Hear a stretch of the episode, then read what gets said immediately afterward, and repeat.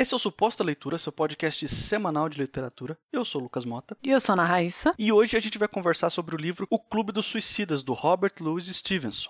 O livro de hoje é uma novela que eu acabei descobrindo por acaso pesquisando novelas na Amazon. Eu já conheci o autor, né, do Médico e o Monstro, A Ilha do Tesouro, mas eu não conhecia essa coleção aqui publicada pela Rocco. É uma coleção de novelas e são novelas selecionadas pelo Fernando Sabino. Ele basicamente pegou títulos que não necessariamente estão entre os mais famosos e os mais lembrados dos autores, mas que ainda assim ele considerava que eram bons títulos de narrativa mais curta que um romance, né, uma novela. E tem essa coleção aqui de novelas da Rocco. E o que me chamou a atenção nesse aqui foi o autor, primeiro, e o título também. O Clube dos Suicidas eu achei um título curioso, mostrei para Raíssa, ela já falou, vamos, vamos ler, vamos gravar sobre, né, sem nem saber do que se tratava o livro. E para resumir a sinopse, a gente tem aqui um conjunto de três capítulos ou três histórias, ou três contos, se você preferir chamar assim, que tem uma espinha que une os três, que é o Clube dos Suicidas. A gente tem a história de um príncipe e o seu ajudante que numa noite onde eles estão num bar da cidade, né, eles acabam conhecendo um, um rapaz estranho que leva eles para conhecer o Clube dos Suicidas. É um lugar onde os homens que estão infelizes com a sua vida vão todas as noites. Eles querem morrer, mas eles não têm coragem de se matar. Então eles se, eles entram pro Clube dos Suicidas, onde todas as noites tem um, um jogo, mas um, não, é, não chega a ser um jogo, é mais um sorteio usando cartas do baralho. Quem tira a carta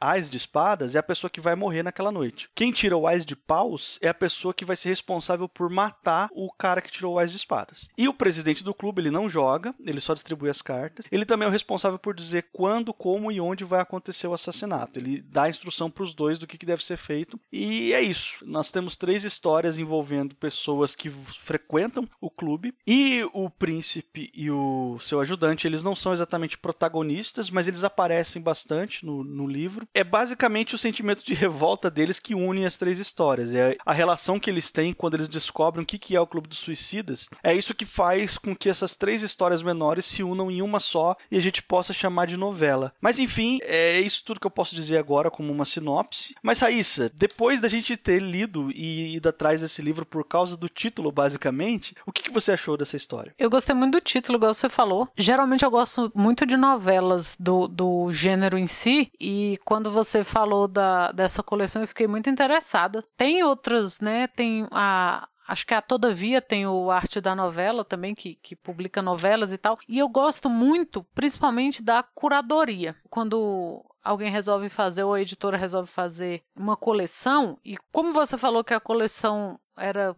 a curadoria, digamos assim, a, a, organização e tudo, a escolha era do Fernando Sabino, eu fiquei muito interessada. Primeiro, porque o Stevenson escreve uma coisa completamente diferente do que o Fernando Sabino escrevia, né? Então eu fiquei interessada em saber o que, que o Fernando Sabino gostava de ler. O Fernando Sabino foi um dos meus primeiros autores favoritos. Tem muitos anos que eu não leio nada dele, me deu até vontade de, de voltar a reler alguma coisa, mas ele foi um dos meus primeiros autores favoritos, assim, eu, até hoje eu gosto muito. Quando falo do Fernando Sabino, assim, eu fico sempre muito feliz. A tradução é da filha dele, né, da Eliana Sabino. Aí eu não sei se a tradução de toda a coleção é, mas dessas três partes que fazem essa novela são dela. E eu gostei da temática também, porque por incrível que pareça, bem, talvez não seja incrível, mas eu nunca li nada do Stevenson. Eu tenho O Médico Monstro, mas nunca li, ainda não li. E eu fiquei muito interessada por todos esses aspectos. Por isso que quando você falou, eu falei, não, vamos gravar, que alguma coisa a gente vai ter para falar daí. Eu acho que as três partes. A primeira parte ela funciona, não sei se você vai concordar, a primeira parte ela funciona meio autônoma. Você pode ler só ela e tudo bem. Mas as outras duas partes dependem da primeira. Embora chegue uma hora que você está lendo a, um, alguma das duas partes e você meio que esquece da história da primeira e depois acontece alguma coisa, você, ah, é aqui que eles se ligam. Você chega. São contos, contos não, né? São partes boas que você chega a esquecer de onde elas estão vindo e depois você se lembra. Mas aí elas já não funcionam sem essa primeira parte. Porque é na primeira parte que ela explica o que é o Clube dos Suicidas e qual a relação de todos esses personagens com o Clube dos Suicidas. Eu gostei gostei muito. Eu acho que eu gostei mais da primeira parte. Eu fiquei acho que eu queria saber mais do que acontecia lá, sabe? Não é um conto que, que entra uma novela, uma história que entra no terror em si ou naquela angústia da morte. Ele só conta por cima. E eu fiquei interessada né, em saber como que funcionava, outros casos que aconteceram e tal. Eu queria um pouco mais daquela tensão que ele cria para nos mostrar como é o Clube dos Suicidas, porque o, o rapaz que apresenta o príncipe e o serviçal do príncipe pro clube fala: Eu não posso contar nada, eu tenho que ver se vocês são de confiança e mostrar para vocês. Então, eu gostei dessa tensão que ele cria e eu queria ter tido mais disso, assim, sabe? Que essa parte se prolongasse mais. Mas não é um, um, um erro, assim, do, do, Ou não é um motivo para você não gostar do, da novela. Eu gostei muitíssimo, fiquei com vontade até de ler outras coisas do Fernando Sabino, embora não tenha nada a ver com o que ele escreve, só por ser. E eu gosto de saber o que, que escritores gostam de ler. Eu sempre me interessa. E aí eu fiquei, já fui na expectativa. E agora eu quero ler mais coisas do Stevenson, mas eu acho que eu fiquei mais interessada em ler mais coisas dessa coleção.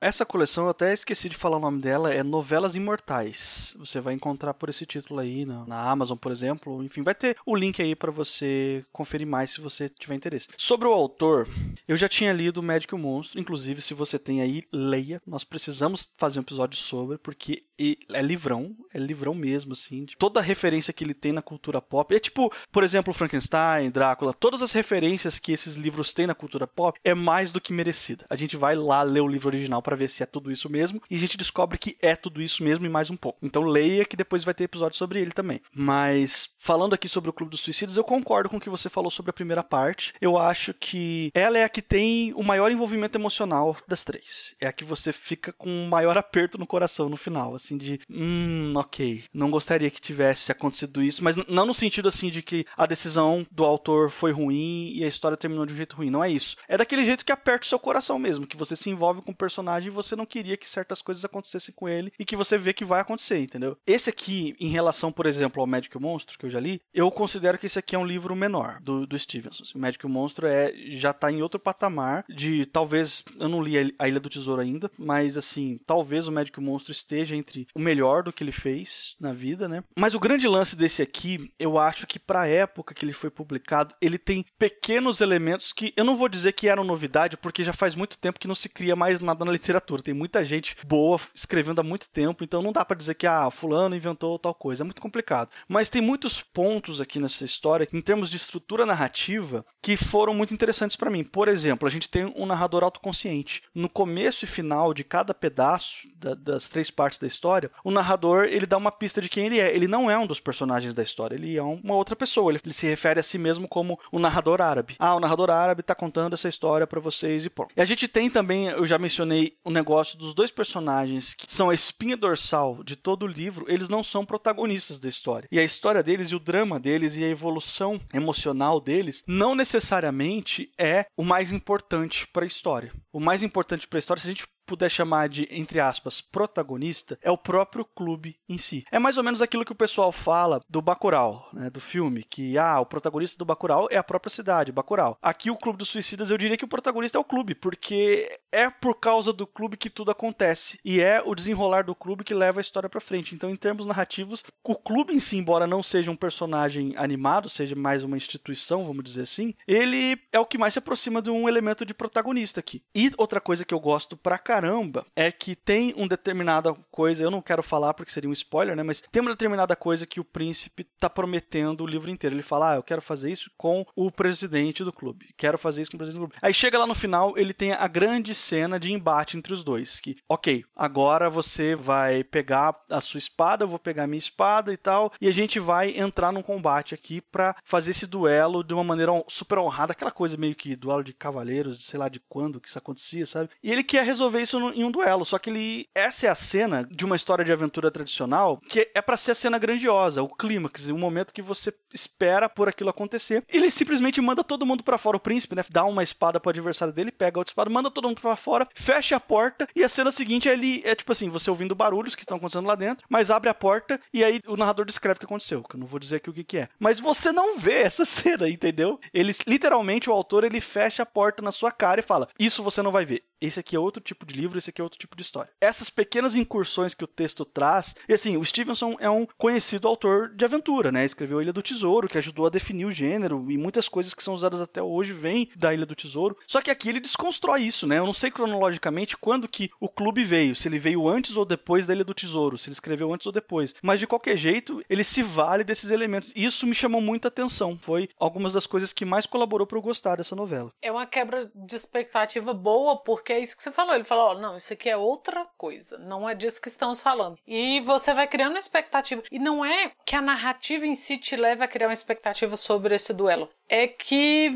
você já espera que isso seja meio que, que central em alguma parte do, da narrativa. E não é. Eu li em algum lugar, depois que eu fui ler um pouco sobre, que o Stevenson, nessa novela, moldou muito do que viria a ser as novelas, as policialescas mais modernas, né? E eu não sei porque eu não sou uma leitora de livro policial. Eu li poucos e eu li muito sem querer, assim. Alguém indicou um Agatha Christie ou uma outra coisa, então eu não, não tenho uma ideia formada na cabeça. Mas a impressão que eu tenho, assim, o sentimento que eu tive lendo é realmente que, que tá Tá quase tudo ali já nele. O que é muito bom, assim, você vê a qualidade. Você falou que, que é uma obra menor dele, mas o Stevenson escreveu 684 mil coisas. Então, assim, algumas coisas não seriam boas, mas eu acho que é uma boa novela. Eu vejo porque o Sabino gostou dela e, e a ponto de colocar nessa coleção. Mas, assim, claro, né?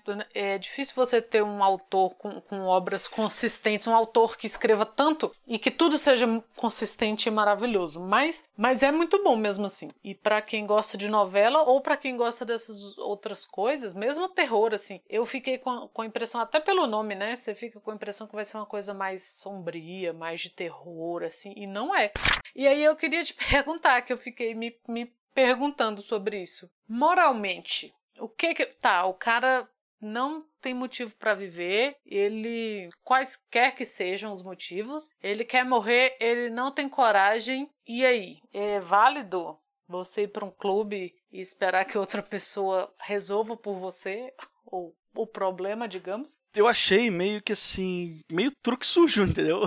Porque, tá, o cara quer morrer, o cara não tem coragem de se matar, ele tá contratando um serviço para que alguém mate ele, certo? Não era mais eficaz ele simplesmente dar o dinheiro na mão de um assassino particular e falar assim: ó, é para você matar eu. O dinheiro tá aqui, você vai me matar, todo mundo ganha, entendeu? Mas ele perde a graça. A graça é todo. Você não tem assim os caras. Porque o cara ele vai e ele não sabe quando ele vai morrer, porque depende do azar desse jogo, que né, é literalmente um jogo de azar ou de sorte, dependendo. Então você fica sabendo assim, sei lá, fulano tem dois anos que vem aqui no clube, porque ele nunca foi sorteado nas cartas. Então eu acho que o negócio não é tão simples quanto pagar alguém. É essa coisa de você continuar indo e não saber quando o dia vai chegar. Eu acho que pro cara que não tem coragem de se matar, emula uma morte natural, assim, tipo, eu não sei que dia que eu vou morrer. De certo modo, sim. Mas o negócio do clube é que ele tem uma mensalidade, né? Você tem que pagar todo mês que você frequenta. Então, quanto mais mas você gente paga viver... pra estar tá vivo também.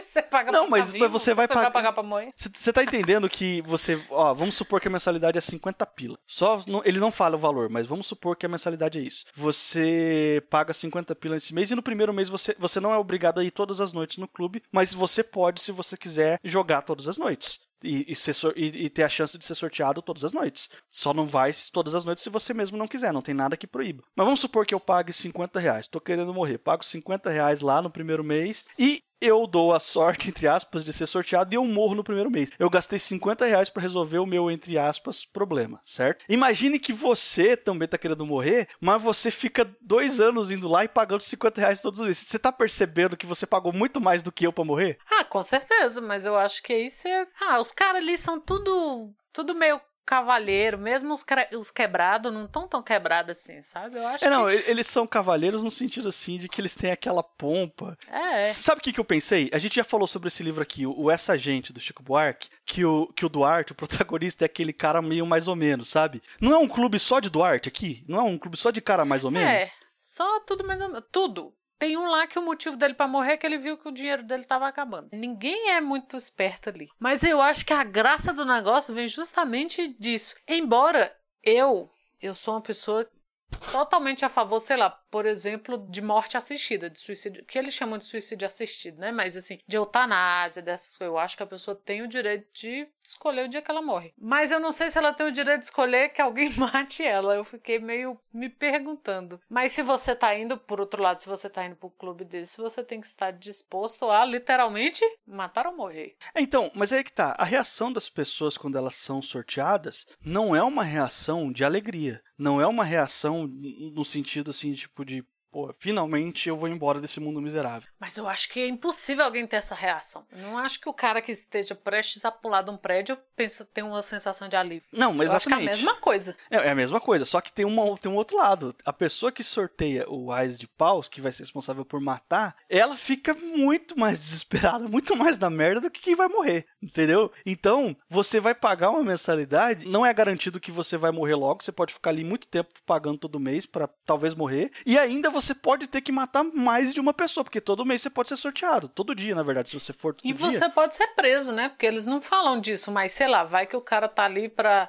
pra empurrar o outro no canal lá e passa a polícia. Ou alguém vê. Eu fiquei pensando isso também. O cara não tá acima da lei. Exa exatamente, não tá. Tanto é que as mortes geralmente acontecem de madrugada, assim, no horário mais discreto, né? Só que é, é isso, entendeu? Muita coisa pode dar. Esse clube, ele tem, tem muitos furos. O que, que move as pessoas a ir lá mesmo assim? Eu fiquei com aquela sensação de que é um sentimento de pertencimento que tá faltando para essas pessoas. Elas querem pertencer a algum lugar porque todos os outros lugares da vida delas já não fazem mais sentido para elas. Talvez a família não seja suficiente, se, se aqui tem família, né? Talvez o trabalho não seja suficiente. Enfim, o cara lá tava ficando sem grana e aquilo para ele era demais. Então ele queria ter uma sensação de pertencimento porque o lugar é um clube mesmo. Tem jogos jogos, tem bebida, as pessoas vão lá, se conhecem, se conversam e perguntam sobre a sua vida pessoal uns pros outros, sabe? Então, é um clube. É um clube com todos os, assim, com todos os, quase todos, né, os, os, rituais e costumes que um clube normal teria, com o diferencial de que você pode ser um assassino ou um assassinado. É, eu gosto da ideia. Claro, não na vida real, mas eu acho que já que você vai morrer, já que você não tem, é, essa busca do, pelo pertencimento faz sentido. E já que você vai morrer mesmo, por que que não, sei lá, ter ser da forma mais esquisita. Não sei. Eu sei que é várias, várias perguntas. No início, eu já, quando o cara começa a falar desse clube dos suicidas, eu já fiquei, não vai, gente, não vai. Ninguém me escutou, porque você vai ficando nervosa junto.